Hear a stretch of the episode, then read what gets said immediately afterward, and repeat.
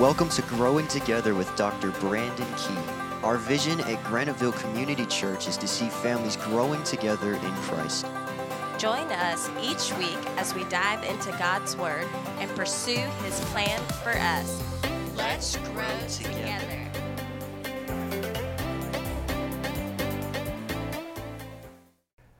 We have been looking for the last several weeks about how to live intentionally. Today we want to look at what does it mean to intentionally grow in our faith in our walk with God.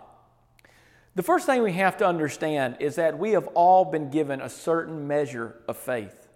The Bible says in Romans chapter 12 verse 3, "For I say through the grace given unto me to every man that is among you, not to think more highly than he ought to think, but to think soberly, according as God has dealt to every man the measure of faith.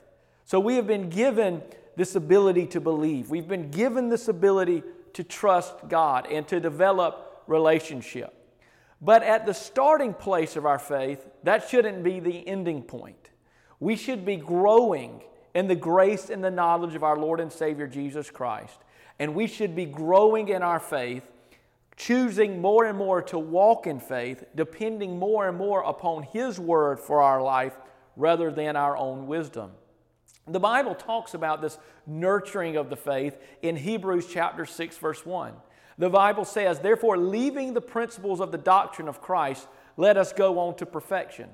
In other words, in that portion of the verse, he talks about it's important for us to understand who Christ is, to accept him, but it shouldn't stay there. He said, Let us go on to perfection. Let us progress. Let us move forward.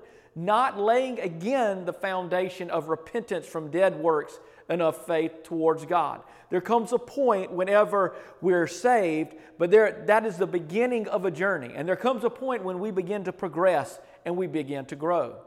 But how do we nurture this faith? How do we become intentional in our desire to increase in faith? The first thing that we should do is we should be specific in our prayers. James chapter 4, verses 2 and 3 says, You lust and you have not. You kill and desire to have, but you cannot obtain. You fight and you war, yet you have not because you ask not. In other words, James is saying, You're trying to obtain all of these things. You're trying to progress, and you never do because you're doing it in your own might, in your own power, in your own strength. He says, You ask and you receive not because you ask amiss, that you may consume it upon your lust. We're very vague a lot of times in our prayer and our talking with God because we want to hold on to what we want, the way we want it, the way we desire to have it. But if we're to have the prayer life that increases our faith and causes us to live intentionally, we're going to have to learn how to pray prayers that are specific, that are specific in surrendering to God, that are specific and being dependent upon God and that are specific in surrendering to His will. Getting to the place where we are willing to truly pray, not my will, but your will be done. Whenever you come to God, you can come to God specifically with your weakness. If you're here and, and you're praying to God and Lord, help me with my problems, and we're very vague, many times we won't get the victory. But if you'll start specifically calling out that thing which is beating you, you will find the faith to overcome it. You call out that struggle with lust. You call out that trouble with your temper. You call out the problems in your marriage. You call out the things that are going on with your children. And you cry out to God and you specifically talk to Him about that, asking Him to reveal and to lead and to guide. And as you intentionally talk to God, He will intentionally build your faith. But as you pray, you have to be specific in your prayer, but you have to be applying in your study of the Word of God. The Word of God works hand in hand with prayer because we need to pray according to the will of God, but we can't know the will of God without knowing His Word because His Word is where His will is revealed to us. Paul said it like this in 1 Thessalonians chapter 2 verse 13. For this cause also thank we God without ceasing, because when you received the word of God, which you heard of us, you received it not as the word of men, but as it is in truth the Word of God, which effectually worketh also in you that believe. If we will allow the Word to take center in our life and we will apply it, it will work in us. It will have a way of putting in us what needs to be and take away those things which need to be gone. Um, Hebrews chapter 4, verse 12 talks about that. When it talks about how the Word of God is sharp and it's powerful, it divides asunder, even down to the, to the thoughts and the intent of the heart. But it happens when we take the Word of God and we choose to apply it in our life. And then lastly, we must be committed to the process. As we are specific in our prayer, as we're applying the Word of God, as we are seeking to grow in relationship, there is a process at work. At times, that process is joyful. At times, that process is burdensome.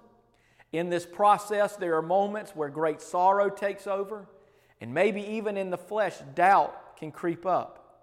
But if we will choose to trust God, we will choose to take our petitions to Him, we will choose to trust His Word, the process will take place in our life and will cause us to bear great fruit and to overcome the obstacles in our life.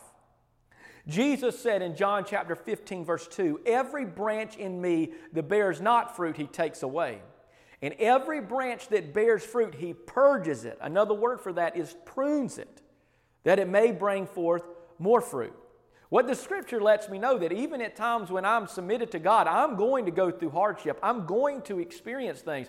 But the reason I go through it then is so I can continually be more productive. So I have to understand that as this process of growing in faith happens, there's going to be times of difficulty, but in those times of difficulty and stretching, it will give way to the glory of God and the power of God in my life. And so I want to encourage you this week, as you get through listening to this message, that you commit yourself to be intentional in growing your faith. Intentionally and specifically spend time in prayer with God. Talk to Him as you would your dearest friend. Confide in Him what you wouldn't confide in anyone else. Understand He is your Heavenly Father who loves you and He wants to help you. He's not ashamed of you and He knows what you need even before you ask. So take it to Him. I want you to begin to not just study the Word, it's one thing to know the Word, but begin to apply the Word of God in your life.